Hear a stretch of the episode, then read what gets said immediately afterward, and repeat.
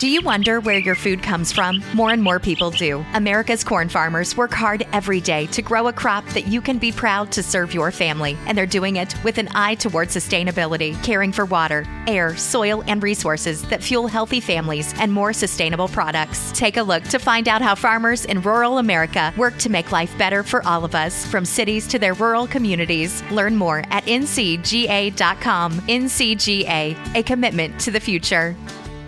Ever wanted to break out of your cubicle and into a business where you can call the shots? uBreakiFix is looking for passionate self starters interested in a franchise opportunity in the booming electronics repair industry.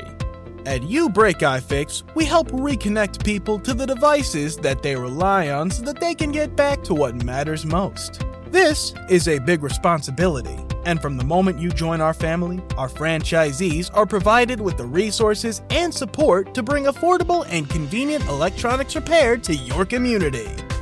Did we mention that with amazing partners like Samsung and Google, uBreakiFix franchisees also have access to the highest quality parts and personalized training out there, as well as specialized tools? It's true. And it's also easy to visit youbreakifix.com forward slash franchising and learn more about your big break at your very own You Break iFix. Welcome to the Fantasy Golf Degenerates Podcast.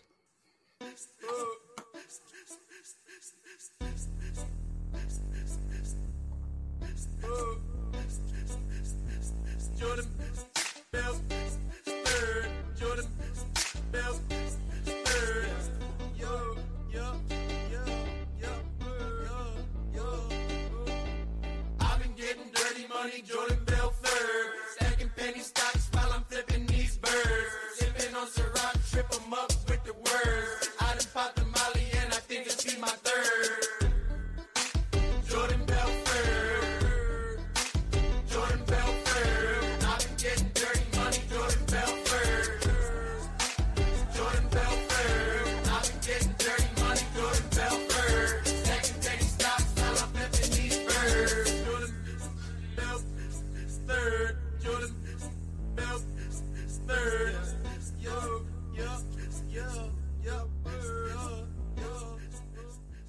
What is going on, DJ Nation? Ken and Kim here, bringing you another Fantasy Golf Degenerates podcast this week for the Arnold Palmer Invitational from Bay Hill. As usual, I'm here with everybody's favorite Canadian, Tyler Tamplin. Tyler, how you doing? Man, that was a good intro this week, Kenny. You got it. You know what tournament we're at? That's just perfect, man. I'm doing well. Uh, excited to get into it. Lots to talk about. Kilikawa back on the run again, doing his thing. So that hurt me a little bit. We'll get into it as we go through it. But before we get into it, guys, just want to remind you quickly this podcast is brought to you and sponsored and presented by rotogrinders.com. Head on over to rotogrinders.com slash DJ and get yourself 10 bucks off the first month. Check out all the good stuff we got going on over there. But yeah, Kenny, kill a kill a cow, man, this guy, you came through with the secret bet. You, you didn't bring it to the boys, Yeah. but you you had, you had the secret bet in the club over there, and you got your money. So good for you. And what did you think of the event, man? I thought it was pretty crazy. Yeah, well, first off, it's super frustrating because last week when I saw the numbers, okay, uh, I saw the numbers and I saw Ka- Morikawa at 55 to 1 at like 9 a.m., you know, uh, and I was like, what the hell? 55 to 1 for, good for a number like six golfer in the world. Like, what is this? What is this book doing? So it was like auto bet. I just betted, right? But then I started doing research, and of course, you know, it's a brand new course, and I expected different things to come out of the course. As, as you heard last week, I thought you know bombers would have a little bit more, uh, more, more value and stuff like that. And so, so as the week went on, you know, as, as the day went on, I decided not to put them on the podcast as one of my bets. And as the week came, came on, I didn't even add them to my final card. Uh, so, uh, and the thing is, you know, the guy I had another runner up on the podcast. I had Hovland at 22 to 1. That was my seventh runner up that I tipped in eight events. I someone called me the Tony Finau of golf betting, and like it hurt my soul. You know what I'm saying? that shit hurt my fucking soul. I mean, I had Niemann at so at the Tournament of Champions. Niemann, it's uh, Sony, both in, uh, se- either all my second places. I had Cantlay. I bet him live, and I posted it on Twitter after round three. I had Xander at uh, Phoenix. I had Maverick eight to one. I posted that in the Gubs Corner Slack after round two. I had Finau at uh, Genesis. I had Hovland at the WGC last week. Just because, and so it's super frustrating. I, yeah, it was good for me because I ended up betting Colin on one, but it's just sort of bad that like my first win of the year came without letting anyone know that I was betting him, not even being on my card. So it sort of feels like it's not even a win. You know what I'm saying? But but you know, getting back to the event itself, I mean, Morikawa, I mean, Jesus, what a great player! Four wins already in his short career, a major and a WGC before the age of 25. First golf for the dude since Tiger Woods. Uh, this guy. Uh, I mean, if he just puts average to above average, his iron game and and is like the best in the world right now. And There's really no doubt about that. Uh, you know, you could say what you want about his short game, bringing out that like three wood, uh, you know, all like like it's like 1978 or something, you know, around the greens. Uh, uh, you know, it was a little weird seeing that, and then you see. Uh, and his drives are supremely accurate. Not very long, but he's very, very accurate. Uh, so I mean, what an event! I mean, there were times like when he was up by five on Saturday, and then you know he came back to two, and I was like, like, oh, well, maybe it's not going to happen. Uh, and then he came out on, on, Sunday and he had no fear, man. These little kids, these kids have no fear. Uh, and then, of course, you had Hovland, who came out on Friday uh, after a minus two round on Thursday, came out on fire uh, Friday. I think it was like seven, eight under for the day going into the final hole. And you saw what he did with uh, a snowman, a double par. Uh, you know, you think his week is over, but he comes back on Saturday, comes back on Sunday. Great rounds again, just shows his resilience.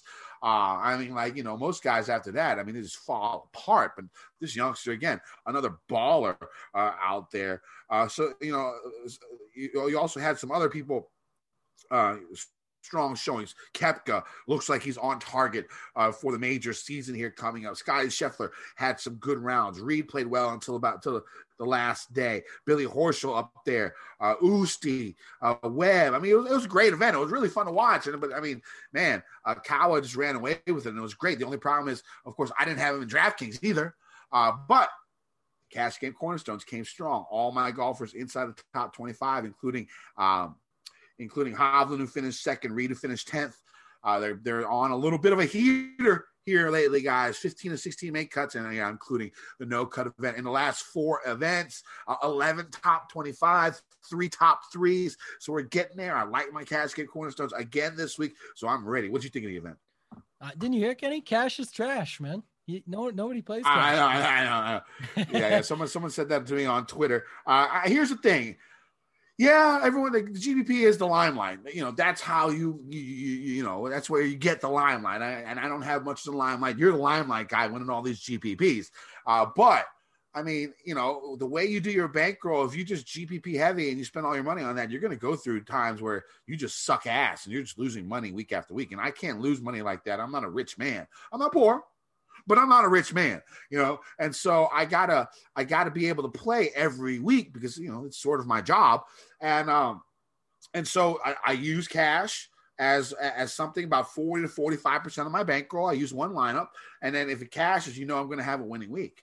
Uh, so you know, I, and I think it's super important when it comes to bankroll management. So the guy can say whatever the hell he wants to say. Uh, you know, I built my following on cash, and it's been strong for me. But I, I, I digress. Yeah, so go ahead, no, Tim. What you thinking of it?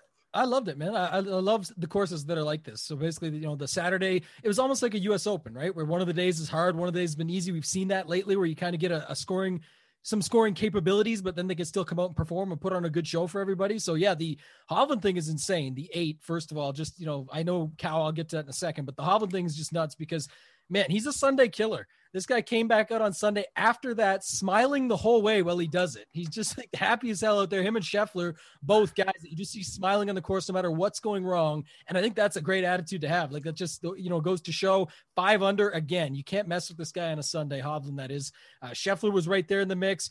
Rory, you know, gave us just enough. So we'll get to that when we get to this week. That's going to come into play. Uh, you could see sort of the major type field, though. It's not, you know, 12 under was nowhere near the top, but Louis Oosthuizen, he only comes out in these types of events, man. So it's another guy we'll talk about for this week. Uh, Finau, even on Sunday, rough day there, but the, the Morikawa thing is just crazy, man. I don't know. That putting grip threw me off a little bit. You know, that's the only reason I really wasn't feeling it. And probably a, a poor reason when you think about the Well, stuff he lost like 275 strokes putting the week before.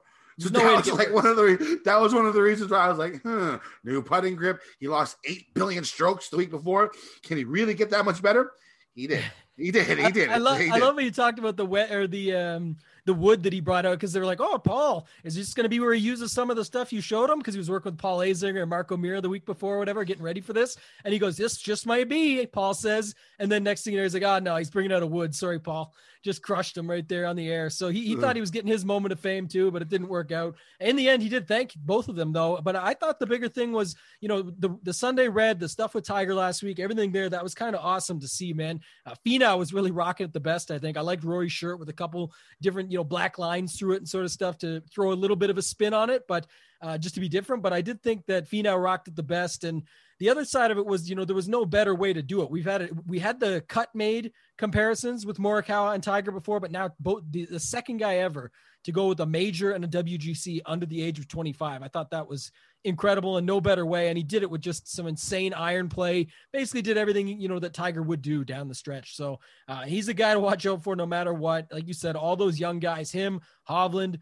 Uh, this week it was with Scheffler up there. We've often seen Niemann, who you mentioned a couple of seconds earlier that you've been on with him. Uh, you know, all these other guys. And then, of course, Wolff, who's been off and on, having a real tough time right now. I don't know if that's th- the injury or whatnot that's getting to him, but uh, he's always been up there and he's got a couple wins under his belt as well. So I- I'm excited for the future of golf, man. Makes it all that much better for us doing the content and putting the stuff out there. And then, yeah, Brooks, who you mentioned, I guess I, I can't leave him out. Uh, he looks back for sure. Maybe he doesn't have uh, you know, I got the win at Waste Management. He didn't close it out here, but he made some really nice shots down the stretch and some great putts that could have put him in it. But Cal was just too too solid, too strong.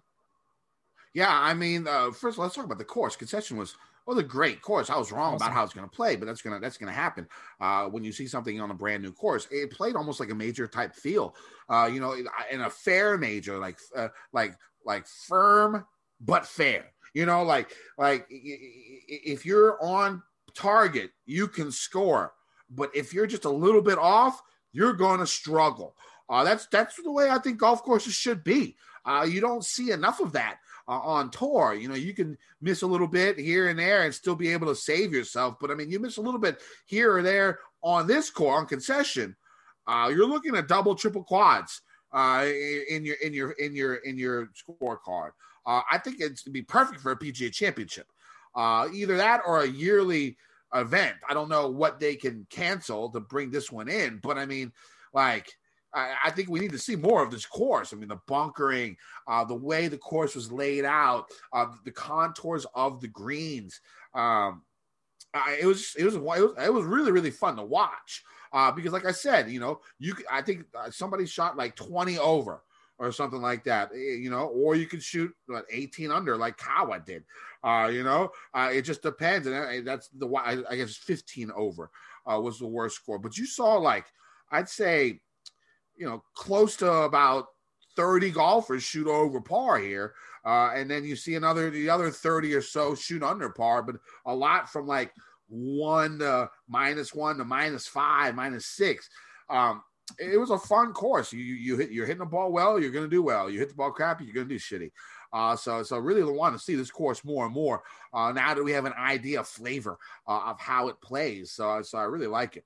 Uh, anything about the course? Yeah, just uh, final thoughts. I guess you know you mentioned. I'd love to see more of it. I think it should go on the the roster every year, or some way, shape, or form to get it out there. Because, like I said, it's any course that can bring the number, world's number one golfer to his knees, and Dustin Johnson, like it did here.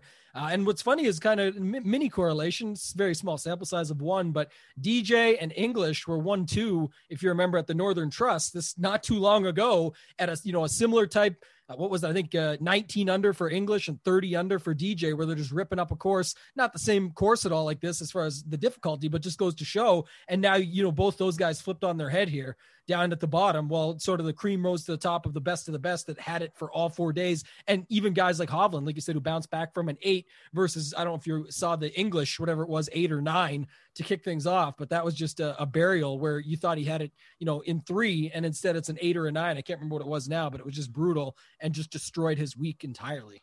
Yeah, English seems like he's just chilling the f out after his win. Hot He's like, run. I got my win. I'm good. I'm good for a couple of years. I'm good for basically three years. Uh, you know, having the grind, actually losing his card there for a little bit, having to go through uh, the Korn Ferry to get it back, and then now he got that win. He's like, fuck it, I'm chilling. I'm straight chilling. Uh, I'm gonna go out here if I make the, I, I, you know, it's a no cut event. I'm gonna make my money, go out, do my thing. He really hasn't done much uh, since his um, since his win. I I don't know. The thing about it is this course could fit him. We'll see. I don't know if I'm gonna play him, but we'll see how it goes. All right, so let's go to the listener league. Uh, Genghis Cohen. Uh, could be related. One of my brethren here. If you didn't know, a little little history fact. I think uh, Genghis Khan uh, three like almost like two percent of the world's population is related to Genghis Khan. Uh, the guy used to just rape and pillage everybody, so his seed just flew back in the day. And so I guess uh, a very large part of the population related to Mr. Genghis. History lesson for you guys right there. So Genghis Cohen starts off with Tony Finau. Uh, you know, finished in 14th, 17.2% owned, 91.5 points. Um, Hovland, 124 points.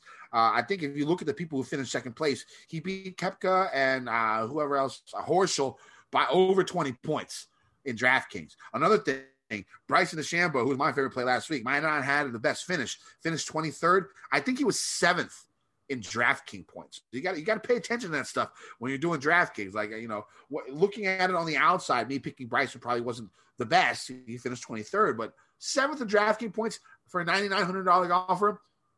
Not the worst week possible. Um, again, but of course I lost in GPPs. Cash won, so it's still a winning week in in, in overalls. But again, I, I'm I'm I'm going off target. So, uh, Finau, Hovland for Genghis Cohen, Morikawa, the winner, 128 points, only four points more than Mr. Hovland there. Uh, 11.73% owned.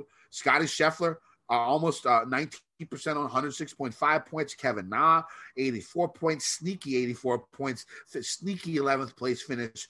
Lanto Griffin, 73 points, 22% owned. Still bitter about Lanto. I had a top 20 bet on him. Of course, he finished 22nd. I think the last two times I bet on Lanto top 20, he finished 21st and 22nd. So that really sucks. What do you think about the lineup there, Tambo?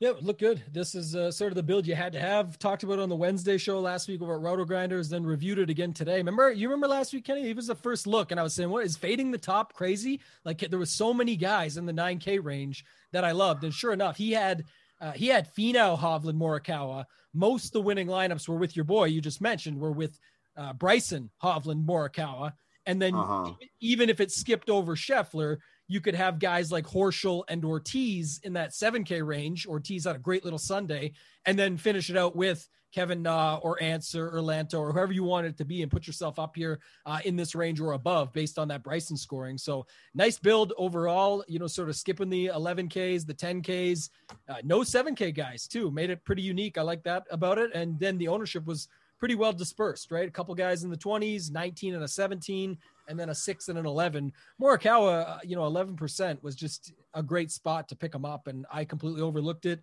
took the putting grip too much into play. But shout out to Genghis Cohen. We've got him into the three man and added him to the league for the Tournament of Champions for the end of year. And then got to give a shout out to Dub KJ in third, a regular. See him around often. He's always doing his thing. So congrats to him. Uh, right there, man. Next week, maybe, but we'll get back to it again for this week, Kenny.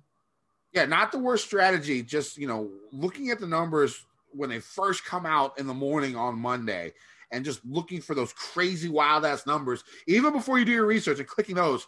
Not the worst strategy. It worked for me last week, thank God. Uh, because if I had to do just another runner up and not have a winner, I probably would have thrown my remote control at the TV. Uh, you know, seven runner ups in eight events is just sick.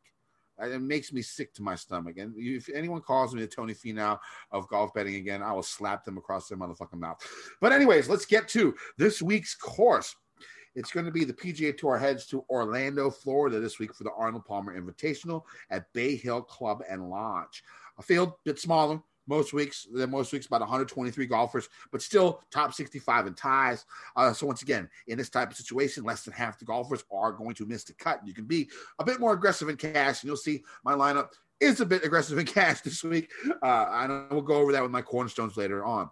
Uh, the field been a bit weaker after Arnie's death, and the Euros have to dominate uh, the winner's circle. Like you can see online, the only two Americans to win here since 2006 were Tiger and Matt Every. Uh, most of this has to do with scheduling. Um, you know, I think years before it was um, uh, the match play, uh, you know, like the week after, and everyone played the match play because it's a WGC event and it's free money. And the match was only three weeks after this event, so you saw a lot of Americans sit out. But the Euros have tended to come in and use this as their like first event of the PGA Tour season, like a springboard uh, to start their season. And we see that once again. Uh, you know, the top American players, a lot of them sitting out, still a strong foreign contingent.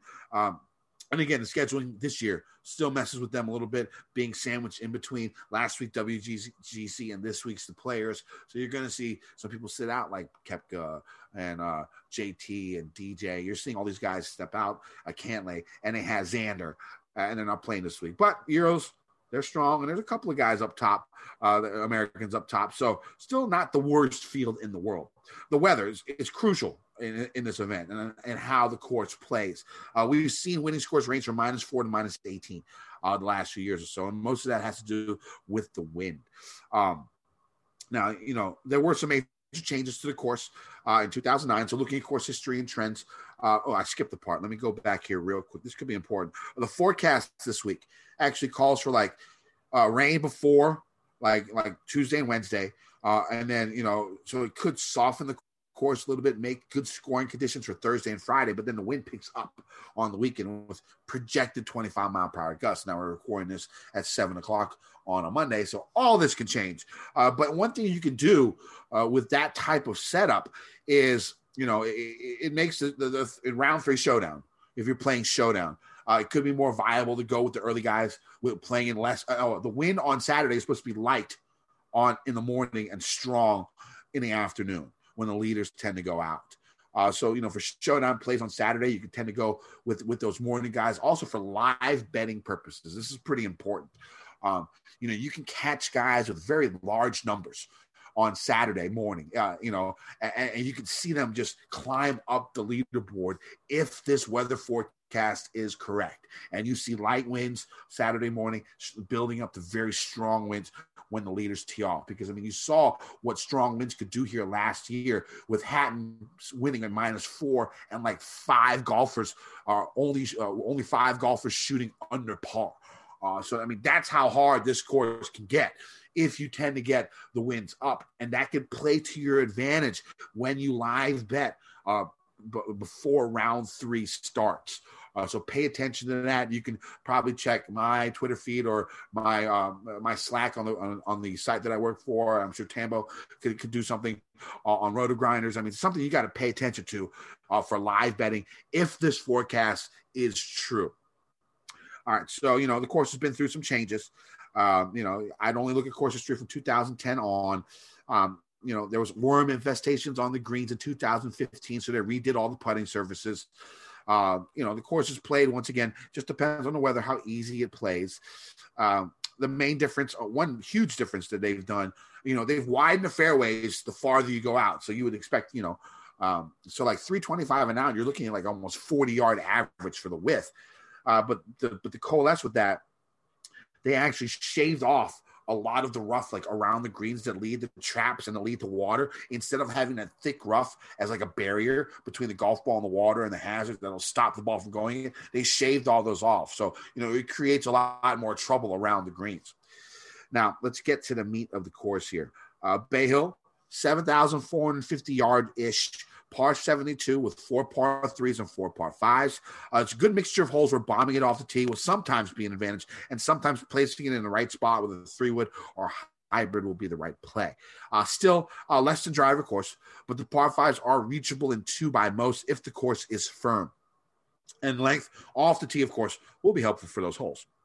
In four of the last six years, the winners has shot double digit under par on the par five, so scoring must come from these holes. Off the tee, golfers will face wide tree line fairways with strategically placed bunkers on almost every tee shot and water in play on nearly half the holes. Like I said earlier, the fairways actually get wider the farther from the tee box uh, the drive goes, but the course has still been around the bottom 20 in driving distance average on tour. So again, uh, you know, many dog legs, water, thick, you know, tall, up to four inch rough will make many golfers focus more on accuracy than distance, less than drive. Uh, even though the fairways are above average in width, there are many slopes and undulations. So sometimes a good looking drive off the tee can still find the thick rough, especially if it is playing firm and fast. On approach shots, golfers will see firm Bermuda grass greens that are elevated on some holes, surrounded by bunkers and thick rough, are average in size with a lot of speed, about 12 to 12.5 on the stimp. Uh, they're also going to have plenty of slope and runoff areas like I spoke about before. And you miss in those runoff areas, sometimes you're going to be wet. Uh, water will come into play on wayward approach shots. And if the wind does pick up, watch out for plenty of drives and approaches in the drink. Tambo, what are you looking for in golfers this week, my friend? Very, very refined model here, Kenny. You talked about it uh, a little bit, but just like you said, so the wider fairways, I think, matters quite a bit. So, you know, a lot of guys are going to be in a spot where they can hit a nice shot from. So it's going to come down to second shot, strokes gained approach. I definitely think avoiding the mistakes. So whether it's bogey avoidance, whatever you want to look at, just to sort of get an idea, it just comes back to the same thing. It's an invitational. You got to sort of the you know a little bit smaller field, but you got also a cut line. So you got to remember that you got to have the best of the best in there. If we're going to get that weather, that's going to be a key factor, just because uh, the guys that are going to have to grind it over the weekend again. So when we get to a guy like Louis O, maybe that comes into play again. He's playing really good golf right now, enough to get him through and make the cut, but he could actually really thrive over the weekend. So I think that's just an example of a guy that I'm going to be looking at here. Uh, and then just proximity and even a little bit of putting here has been uh, important in the past. So I think that's going to be, you know, sort of it for me. And then it does come into play when you're getting into these tiers and start going through them. Let's get to the tiers in the 10K range. We got Hatton all the way to Roars. What you doing this week, my friend? I'm feeling it again, Kenny. I think I might be feeling it too much. I don't know, but uh, I'm really liking just starting with Hovland and just leave. Uh, you know, the Rory Bryson thing is going to be talked about by everybody. Obvious reasons. Rory's course history here uh, is phenomenal. The win when he won it, I think he gained like eight or ten strokes putting that Sunday. If you remember, it was just incredible. Just went off. Uh, really took it to them, and, and that's what can happen for sure. But you know, the interesting thing for me looking back, I just brought it up about the approach. If you look over the last six months, Bryson and Rory are two of the best tee to green in the entire field. But if you look at their approach, that's sort of one of the things that's been holding them back. Obviously, Bryson's always off the tee. Uh, you know, they've had it going a little bit here lately. They've looked like they showed signs, but man, you can't deny what Hovland just did and has been doing. We were talking about him before last week that, you know, ball striking the, the, ball striking that he's performed and what he's shown out there on the courses has been incredible, and I don't expect that to go away. So I wouldn't mind starting lineups with Hovland and then going down from there. I also like Hatton, and I don't know if he'll be slept on, but this is a tournament where uh, Matt Every, Tiger Woods, Hatton won it last year. We've had re- re- repeat winners. And if you look at the stats for Hatton, I know he didn't show much again there last week, but just getting back into it over the the last 50 rounds or last six months, whatever you really want to look at, uh, pretty much everything lines up. So uh, I know that on the way to the victory, he was, you know, giving the whole the finger and throwing up the FU signs and whatnot, but uh, he still got the job done. And that's really what matters. So I think that this could be a spot where uh, you go back to Hatton at 10,000 as well. So I like Hovland, Hatton, and then Reed doesn't kill me, but, you know, I, I like those two a lot more personally. Um, you know, I'm actually going to start with Rory. Uh, he's going to be probably my highest owned in GPPs. And you're right. When you say his iron game hasn't been that strong, that's sort of misleading. Uh, the one part of his iron game has been very, very weak, and that's been his wedge play. Not going to hit too many wedges on this course. I mean, it just depends on how he goes about the drive, how he goes off the tee. Uh, but you don't see too many wedges um, on this event. Like if you let me look at see um, what the percentage is here. The thing is, the rest of his iron play has been pretty good. I mean, you look at his uh, strokes gained; he still gained 1.8 at the at Mexico, 1.8 at Phoenix, 2.1 at Farmers. His iron play was great at the Masters, 1.2 at Zozo. Uh, so you know the miscut he had, he didn't do that great. Uh, yeah, to, just oh, to cut in real quick, not to cut you off, yeah. but just to clarify here, like you're talking about 1.2s and 1.8s. Hatton's out there putting up 8.7s, 4.1s. The been thinking about McDonald's all day. Can't get it off my mind. I can already taste it. Ooh, got my mind on my mouth and my mouth ready for some Mickey D's deal. There's a deal for every moment at McDonald's. Right now, get two of your favorites for just $3.50. Mix and match a classic McChicken, a hot and spicy McChicken, or a juicy McDouble. Price and participation may vary, cannot be combined with combo meal, single item at regular price. Or sorry, uh, Hovland, 5.4 is like, Yes, yeah, but but, but you know, me. but but he, but he's losing a shit ton with his wedges, and a lot of these courses that he has played has been heavy on the wedge game. Uh, so you got to look at it like that as well. I mean, he's losing a ton of strokes when he's from 150 and in.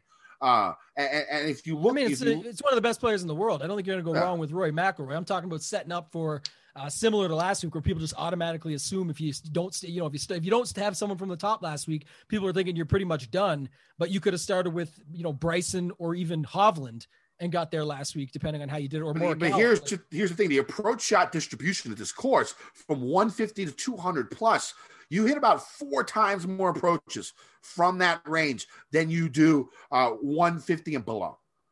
So the wedge game, I think, is not going to be that big of a factor for Rory. The rest of his game is pretty solid iron wise, and that's why I think I like Rory um, this week. And, and, you know, I could be wrong. I mean, there's no, there's no doubt about that. But his long iron game is strong. Okay, uh, top 15 in this field in the last uh, like 50, 100 rounds or so. Um, and, and, you know, lots of birdies, lots of DK points. TD Green always solid. So I like Rory. I'm going with that. Hovland, a little worried about what he said about the Florida courses, uh, talking about how he doesn't like Florida courses except concession. Uh, and concession doesn't really play like a Florida course. It plays more of like a West Coast Carolina course hybrid, uh, in my opinion. Uh, and, something to worry about. A miscut, no, uh, no finishes inside the top 40 uh, in Florida, except last week. Um, I could be killing myself because I think he's possibly going to be one of the highest owned in the field with a with a decent price. And Bryson not visually not playing that well, even though he's seventh in DraftKings scoring last week. And Rory again, um, you know, uh, you, you talk about the iron play. I think a lot of people are going to be thinking about that as well on a second shot course. Uh, you know, it makes sense unless you you know look at it a little bit deeper. Um, so I think Hovland could be one of the highest owned in this 10K range, and uh, him talking about how he just doesn't like these type of courses. Uh, I think it's it's possible. I think you know, for me, it's worth the fade. Uh, especially going Rory instead of Hovland. It's not like I'm dropping down and dropping down in, in talent level uh, to go with somebody else. Uh, so I, I'm a little worried about Hovland. I mean, you could be right. He can go out and win this thing. I- I the, just guy think is, the, the guy is that good. Yeah, Go. I, I think ownership wise, you got it wrong too, though, because like Rory's going to be owned. Hovland may be high high owned as well, but like You, acting you think like you think Roy? You think Roy's going to be higher owned than Hovland? No, I'm After- saying he's, it's not. It's not like he's Alright. going to be 10 percent less, though. It's not like you're getting a 25 percent Hovland and a 10 percent Rory or something here. I don't Like, know. I think you I think you get like 23 14, 23 16, 7%. That's, that's decent decent, especially when the talent level's that that similar. Uh, I mean, Rory's Rory. Talent level's that similar. Like I said, you're not dropping off. And then of course you got Hovland, who says he doesn't like Florida courses. You know, Yeah, we'll see what people I mean, do. I, I- we'll I have to think it's see, like it. I think Owner- worth ownership matters. I just think it comes down to what you actually think it is. Like uh, that's what I'm saying. Rory's well, yeah, you, you, some of the know, best course history in the world. Yeah. Yeah, I, I bet Roy. Okay, This week, yeah. I, I bet Roy. We'll Yeah. get to that later because that number just made no sense with the field getting a little bit weaker. And then I thought about applying that towards DFS because if you got the weaker field, you'd think let's go ahead with it. But that's what I feel like everybody's thinking, and that's why I was trying to sort of drop down and go to the same strategy as last week. But if you think that, well, we'll have to wait and see how the week shakes out. Obviously, you and I are both going to be keeping an eye on the ownership trends and things like that as things go on. I just think that, yeah, I, I definitely think more people. And then what about Bryson? Did you have any take on him? Because I think a lot of people are thinking here, like I already saw today, people drawing up him trying to put it over the water on the par five and have a, a putt for albatross. But I don't know about all that. And I especially don't think early stages. I think he'll probably be one of the lowest owned. I think Bryson might be one of the lowest owned. Sandwiched Okay. between Roy and Hovland. Yeah. I mean, it's possible that he's like 12%, 11%, and he could be good for a contrarian play. Uh, we'll see how that goes. But I'm playing Rory, and I think Rory is, is the one I'm going to play. You have me thinking about Bryson, but my first cash game cornerstone is Tyrrell Hatton uh, at $10,000. Iron play strong, you know, really good with his longer irons. You're hitting a ton. Uh, like all four of the par threes are over 200 yards, and you got four uh, long par fours where you're going to be hitting your approach from over 200 yards. You're looking around, you know, if you if you miss a fairway on a couple of those par fives, you're looking around six, a third of your shots coming from over 200 yards. That's a pretty pretty strong amount.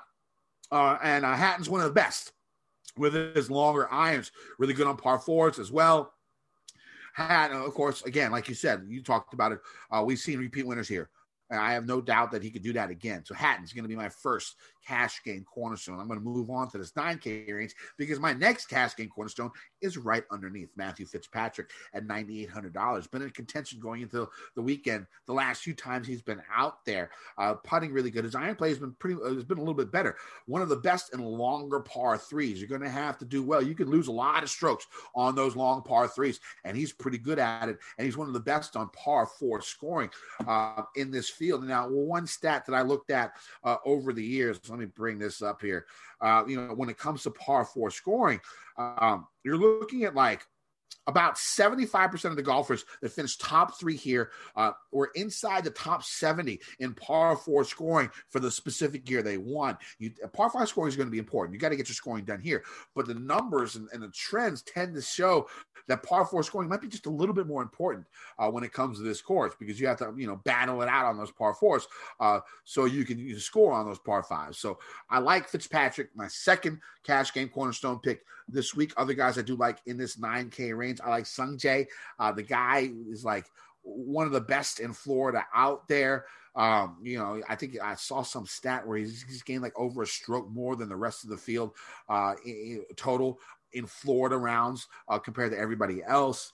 Um, you know, again, so I, I like Sung Jae again, another good guy who's good from 200 plus and really good on longer par threes. Uh, other guys that do like like Paul Casey, he's just been playing good golf uh, down here at 9100. I like that price, which is weird, 9100 for Casey, but the guy's been playing really, really well. Uh, so I like Paul Casey at 9100. Who do you like in this range?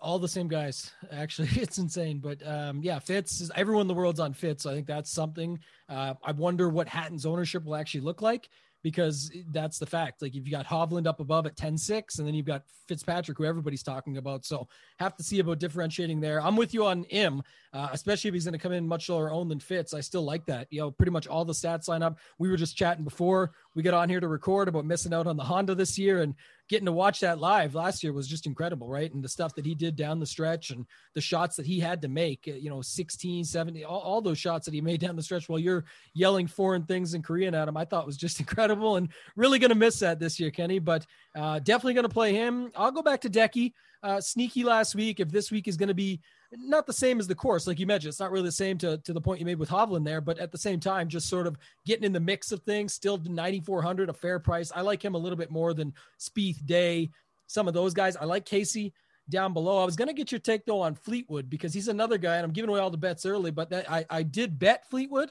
right away, reading some stuff, seeing some things, agreeing with them. But I wonder what his ownership is going to be and what it's going to look like here because I actually do like Casey and I definitely like a lot of the guys in the 8K range underneath him a lot more. So that's how I was going to see where you were at with him. I mean, he didn't really show too much last week. I, am not really sure what his ownership could be, but I don't think it's going to be super large. I mean, it could make for a good GPP play. Uh, we'll see how he actually plays, though. And I don't know about betting him. I did see that number was like 45 to 1, 50 to 1, something like that for Fleetwood in the morning. And you know, I he just doesn't win. I, I but you know, Finau doesn't win, and I bet him, you know, before. So, well, I don't know. I don't know. I don't know about Fleetwood. We'll have to see as as the week goes on. If he's like seven, eight percent projected own, he might be a play. Uh, let me go down to this 9K range. I'll go with my third cash game cornerstone. You can see I'm going pretty high uh, up here. My last cash game cornerstone is in the 6K range. Um, but you know, like I said, you could tend to be a little bit more aggressive in these type of events where less than half the field is going to be um, cut. So I got three guys over eighty seven hundred dollars. Uh, so my third guy is going to be Francesco Molinari, who has really, really good course history here. He's won this event a couple years ago with that 64 on Sunday uh, to come back. Again, he was one of those things like I was talking about with live betting. He was a 40 to 50 to 1 going into Sunday. Uh, now, uh, this week, uh, you can look on Saturday uh, because of that wind, and you're going to be able to find some numbers on some some guys that I think you know can move up the board. but I do like Francesco. The guy's been playing good golf. I think he said like three top tens in his last four events. Um, Bermuda is his best putting surface. His iron game has looked fairly strong uh, since the beginning of the fall. You know, 1.9 strokes gained in Houston, 2.9 at the Amex, 4.1 at Farmers, 1.6 at Genesis. Um, so, so I like three top tens in his last four events. Um, good course history. So Francesco is my third cash game cornerstone uh, this week. Other guys, I'll go back to Willie Z. Again, elite iron play. Uh, good from long with his long irons, good on long par threes. That's sort of something that I'm looking for uh, again this week. Now, English, like I talked about, he sort of fits what I'm looking for with his long iron play and his par three play on long par threes. Really good on par fives, uh, but his game has been so shitty. Uh, if I can get him at like five percent ownership, uh, he could be a nice leverage play in GPPs. Leishman, another guy really strong course history. Uh, the stats don't really tell, uh, don't make, look that great for him, uh, but he's been playing decent uh, here lately. Not great, but decent.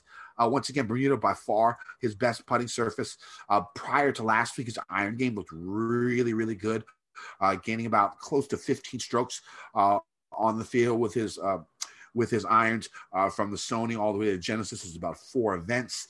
Uh, so I like Leishman. I, I, I, think I might even think about using him in cash. We'll have to see. Just depends how everything breaks down. Um, Kokrak, another guy who uh, I like. I like this AK range. Kokrak, uh, another guy who I like. Really good on those par fours that I was talking about. Good long iron player, which will help. Um, once again. Uh, and then, you know, so I, I like Kokrak. We'll see. A lot of his damage has been with the putter. Um, so uh, we'll see where his ownership goes as well. Uh, if he tends to be extremely high owned, it might be worth a fade. But as of now, I do like him. What do you think? Yeah, I think you just called it. I think he's going to be uh, a, a, really good potential fade. He's been playing incredible. It's not because it's just the if the ownership goes there, there's just too many other guys in this range that we're going to talk to, and then even just below in the high sevens. But for me in the AK range, I'm going to stick with Billy Ho. I like uh, you know he can get hot at times and get streaky, and this is the sort of the Florida swing. This is what he does. So uh, you know, yeah. always like him on all of these courses. And at 8,900, I think he could go a little overlooked. I don't know if people double down on Louis and his price is up there at 8,800. But like I said, especially if we get, I hinted at earlier exactly what I said. If we get the we- the weekend weather, I think he's playing good enough golf, makes few very few mistakes, has the full complete package in the game to get to the weekend. And then that could be just sort of a, a good spot for a guy like him. It's almost like a cheaper Matthew Fitzpatrick in a sense, right? And, and when he gets on, like, man, he missed a close eagle on Sunday. He missed a close birdie on Sunday. He could have been even better on that scoreboard than he was. So uh, I definitely like him. I like Willie Z, who you mentioned, just been too hot with his entire game, ball striking approach, all of that. Sam Burns really popping from a stats perspective. I, I think if you look at all the uh, stats we were talking about earlier and just everything that we dropped in there, he's played here three times and made the cut all three times. So uh, no standout finishes, but it was just a couple weeks ago when he was doing his thing, even after a stumble in round three in weather, he came out strong in round four and, and then just faded on the back nine, and ended up giving that thing away. So um, either way, he's playing some good golf and at 8,400. I think the price is fair.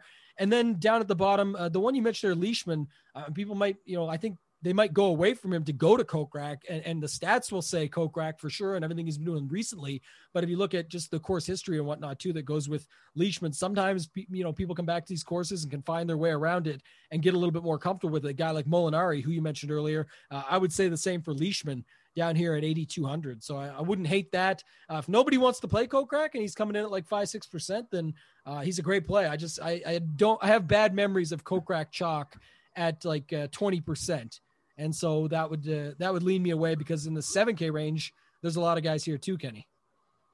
Yeah, yeah, there is. I mean, Cameron Davis, first off, he's actually first in my model in the last 50 rounds. I mean, first in birdies are better gains, second in DraftKings points, third in par fives, 10th in par fours, seventh in proximity from 200 plus, 13th in par three, um, par three, strokes gained par three, and 200 to 225 yards. Uh, so I, everything lines up. Uh, so I think I got to play him. Um, and it's not like he's been playing poorly. The guy's had some nice little upward swings here in the last, you know, three or four months. Um, I think I'm going to play Rickie. Uh, the thing about Fowler is the one thing he's really been missing his putter. Now, last time he played, and and and that's really been hurting his game. Last time his putter was amazing, which is what we usually expect from Rickie Fowler. Uh, again, but his iron play wasn't that great. Maybe he can find that blend uh, this week coming back to Florida. Uh, and I don't think he's going to be that popular. You can probably single digit owned. Uh, you could probably get him. I'm also going to go back on Justin Rose, uh, who did not play well last week, but is you know a couple weeks ago he came second in Saudi in a pretty loaded field. Um, so you know he's had success here uh, in the past. I think another leverage play, GPP play, low on possible that you can get on with immense upside because it's Justin Rose. He was number one in the world just a couple of years ago. Um, anybody else in this range in this top range? I uh, love Cam Davis. You mentioned uh, the Fowler thing's interesting. I was actually uh, previewing. I was chatting with Sundog Monkey Martin, who was on our Players podcast uh, last year, right before everything got shut down. So we're thinking about getting him back for the players to get a redo in place, and and that's sort of what we were talking about because uh, a couple of our we lined up on a couple things, and then you know I, he was in on Fowler, and I said maybe he sold me, and now you're you're talking about it too. So uh, I'm leaning that way as well, Kenny. I just think it's a good place for him. I think uh, he still needs to get something happening here, right? He's outside the top 50. Everything that he needs, uh, you know, course history's decent. I mean, he's got that Masters motivation, right? I mean, right now Yes. he wouldn't be in the Masters field, correct? Uh, Yeah, he so- only has. He's not going to be. He's not. I don't know if he's going to be in the match play. He's probably right on the edge for the match play. So he needs a good, good event here uh, to get in that field as well. Uh, and he probably wants to play as much as he can uh, in the next three weeks so he can make the Masters. Yeah, I feel like he can do it. Like he can do something here. So I definitely will. We'll talk more about him. But I, I got him uh, in the pool now, so I like that. Uh, Cameron Tringali, this guy just ha- doesn't stop, and this might be finally a spot where we don't see him as owned because there is, you know, the Cam Davis, the Kokraks, all these other plays around it. You know, Lanto, different guys. So I, I definitely still in on Tringali. I think just again complete game lately at least has been on. So you know I'll stick with that. And then really from there, Kenny, it goes down. We normally like Siwoo Kim on Pete Dye tracks but I'm not sure uh, what your thoughts are, are on him here. He still lines up from a you know stats perspective. Uh, then you go down to other guys, you know Corey Conners, Henrik Norlander, Luke List. These are just some of the guys popping for me. Benny on, if we can hop back on that. Your boy Keegan Bradley, Henrik Stenson maybe gets comfortable. He's got an incredible course history here as well, but hasn't done much lately. So, uh, what are your thoughts on this lower 7K tier? I like a lot of people here. Uh, so I think you can go, you know, a couple of 9K guys or Rory 9K guys and three guys from this range. Um, you know, I like Norin. Um, you know, he's um, former winner here. Like you said, guys who've won here tend to play well here often and repeatedly. Um, Corey Conners, another guy I do like with the good iron play, a birdie maker. Uh, I think it's a guy that would be really good to make the cut the first couple of days when the scoring conditions are ripe. Now we'll see how it goes if the wind does pick up uh, on the weekend and how he can go. But I mean, first couple of days, I think he can. Make, I think he can make some noise. Probably maybe first round leader type deal, uh, depending on when he tees off. Uh, so I like Conners. I like Brendan Todd. Uh, accuracy off the tee, but still really good on par fives, even though he's short. Uh, you know, seventh in strokes gained par five in the last 50 rounds in this field. Had a pretty decent showing uh, last week. Um, I do like Luke List once again. Uh, guys had uh, some good finishes here. Iron play strong, par five strong, really good with his long irons. Another guy I do like in this range. I'll probably go back to Maverick McNealy. Uh, just playing good golf. Uh, again, the stats won't line up for it. Uh, he's more of a West Coast guy, so a little bit of worry there. Uh, we'll see if he ends up making my final, you know, my final card for my DFS lineups. But coming off a second place finish, you can't really uh, take that against him. Um, and then you got Keegan again, uh, iron play uh, from 150 to 175, 200 plus, really, really strong uh, again. So you know, uh, I, I'll, probably, I'll probably go back to him as well. Let's move to the 6K range. Tam, why don't you go ahead? Yeah, a few guys stand out to me off the top. So uh, Matthew NeSmith, we've been on him a little bit, riding him. Uh, we didn't talk about Wyndham Clark, I guess, right at the very bottom. He was sort of the other guy that lined up. I've seen a few people talking about him. I don't know if he'll get, you know, too popular, but I think Wyndham Clark at 7K straight lined up nice. But Neesmith for sure, uh, you, you know, just approach, scoring, tee to green overall, gre- hitting greens, all, all that stuff lines up. EVR did his thing last week, a special Sunday out there. I thought that, you know, lined up well. Um, Varner has burned us a few times. Can go back to him. I really like Munoz, though. He's another guy. Just he's funny because he's out there sort of like Hovland and Scheffler. Like no matter what's going right or wrong, always smiling. Seems to be having a good time. And, the stats line up across the board. He's only played here last year and was a miscut, but uh, everything I saw last week keeps me dialed into him for this week. He was really strong on Sunday with his approach game. Uh, overall, tee to green, everything was there. So I think he lines up for me. Uh, you know, Doug Ghim, John Huh, those guys come back into play here. Kyle Stanley stands out. Doc Redman, Sep Straka. These are some of the guys at the bottom. And then any type of course with approach, uh, you know, hitting fairways and approach, things like that. Fairways not as important, but just approach in general. Brian Stuard at 6,200. That's sort of the guys for me, Kenny. Yeah, my last cash game cornerstone is actually going to be Mr. Kyle Stanley at sixty five hundred dollars. Uh, again, over his career, uh, iron play has been his forte. Uh, he's very, very strong with his irons. He didn't really show it the last time he was out, but prior to that, uh, prior to the Genesis and the four events that he's played, um, you know, uh, prior to the Genesis, he's gained something like 15 strokes uh, with his iron play in four events. Uh, he's made five straight cuts in a row with a top 20. He has like three top 20s here uh, in his career. I think you can go a little bit riskier. Like I said, only 123 golfers. You're looking at like 50 golfers, probably going to be um, 50 to 55 golfers going to be cut instead of the usual, you know, 90 uh, in a in a regular field event. So you, could be a little bit more aggressive. So I'm going Kyle Stanley as my final cash game cornerstone. So that's my cash game cornerstones this week are going to be Tyrrell Hatton, ten thousand dollars.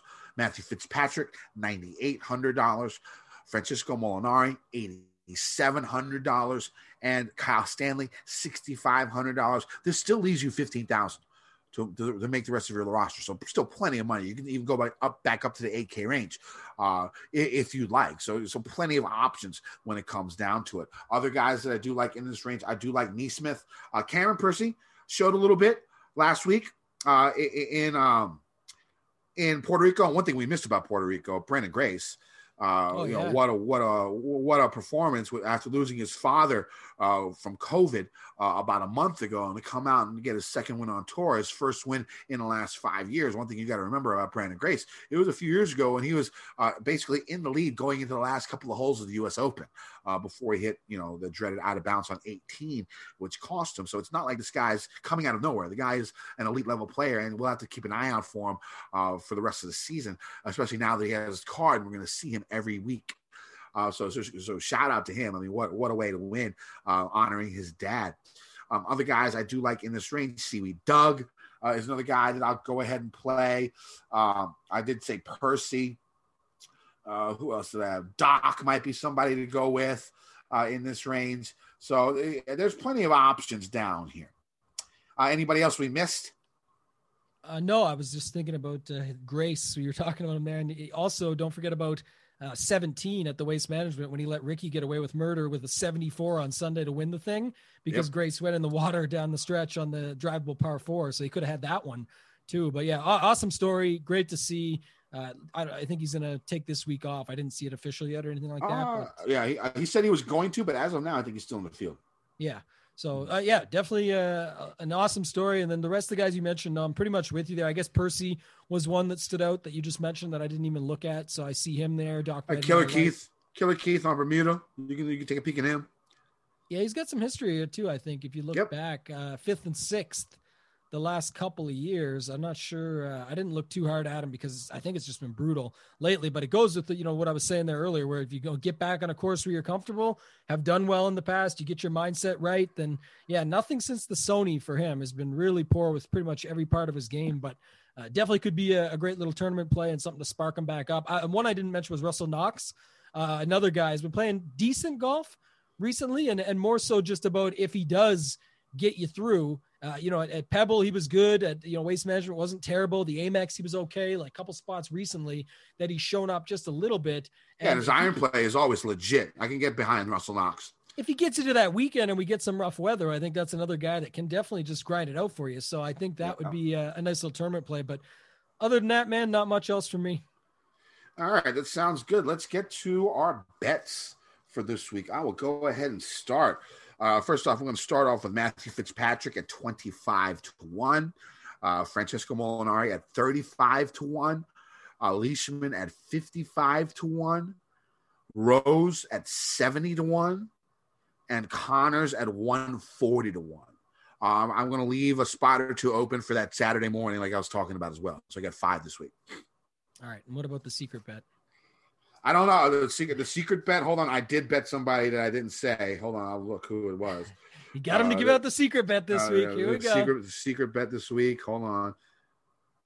Uh, nope, it wasn't there. Maybe it's in this other one. Hold on. Go ahead, and I go ahead with your bets. And I'll look. I'll- bring I'll it back for the people. Yeah. I told you at the top, yeah. Roy, Rory ten to one to me just stood out because we bet. I bet him last week in a way stronger field, And so I actually thought he would have been, you know, higher odds than this, but um, 10 to 1, I'll take. Fleetwood 40 to 1 talked about it. Just more of a you know potential Morikawa situation where he just bounces back from I like your Rose one maybe for that better. Uh, I was thinking about adding him. I didn't yet. I took Rickie at 70 with a T8 each way. Uh, Cam Davis 75 to 1 with the T8 each way. And then Munoz was my 140 to 1 with the T8 each way there. So I got 5 in so far. I'm thinking about that Rose one. And pulling the trigger but maybe I'll bet the secret bet instead There actually wasn't a secret bet. Those are the five bets that I've made so far. So, so no secret bet this week. Those, those are the first ones. I think the first ones that I hit, the first one I hit was Rose at 70 to 1 and Conners at 140 to 1. Uh, those are the first two that I hit. And the other three, I just, I, you know, I just looked through a little bit more research and got those done. So no secret bet this week. so far right. So far, so far. I'm sure there will be. I'm sure there will be. Uh, one and done. I'm going either uh, probably Hatton, uh, Rory, or uh, Hatton, Rory, Fitz, or Moley. I'm gonna go Hovland, Hatton, or somebody else. I don't know, but those two are definitely at the top of my list. All right, that sounds good. Anything else for you this week?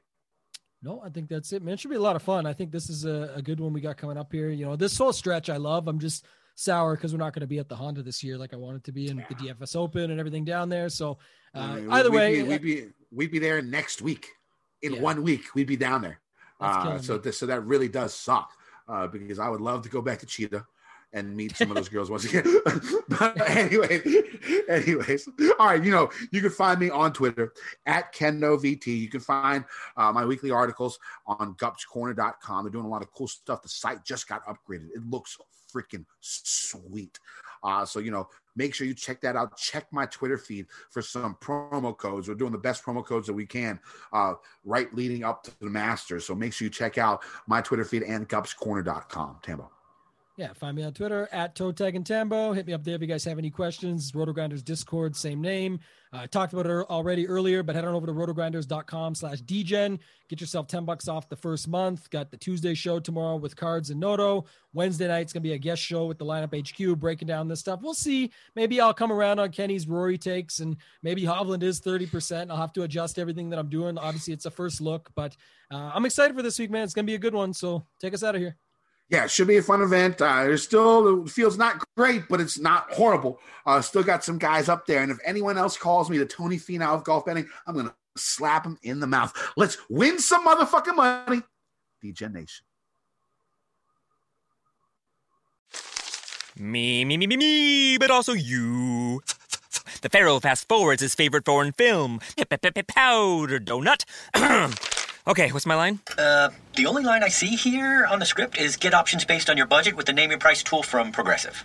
Oh man, that's a tongue twister, huh? I'm sorry, I'm gonna need a few more minutes.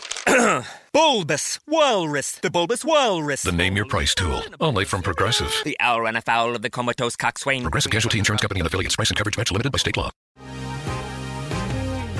The been thinking about McDonald's all day. Can't get it off my mind. I can already taste it. Ooh, got my mind on my mouth and my mouth ready for some Mickey D's deal. There's a deal for every moment at McDonald's. Right now, get two of your favorites for just $3.50. Mix and match a classic McChicken, a hot and spicy McChicken, or a juicy McDouble. Price and participation may vary, cannot be combined with combo meal, single item at regular price. For the ones who know safety isn't a catchphrase, it's a culture. And the ones who help make sure everyone makes it home safe. For the safety minded who watch everyone's backs, Grainger offers supplies and solutions for every industry, as well as safety assessments and training to keep your facilities safe and your people safer. Call clickgrainger.com or just stop by. Grainger for the ones who get it done.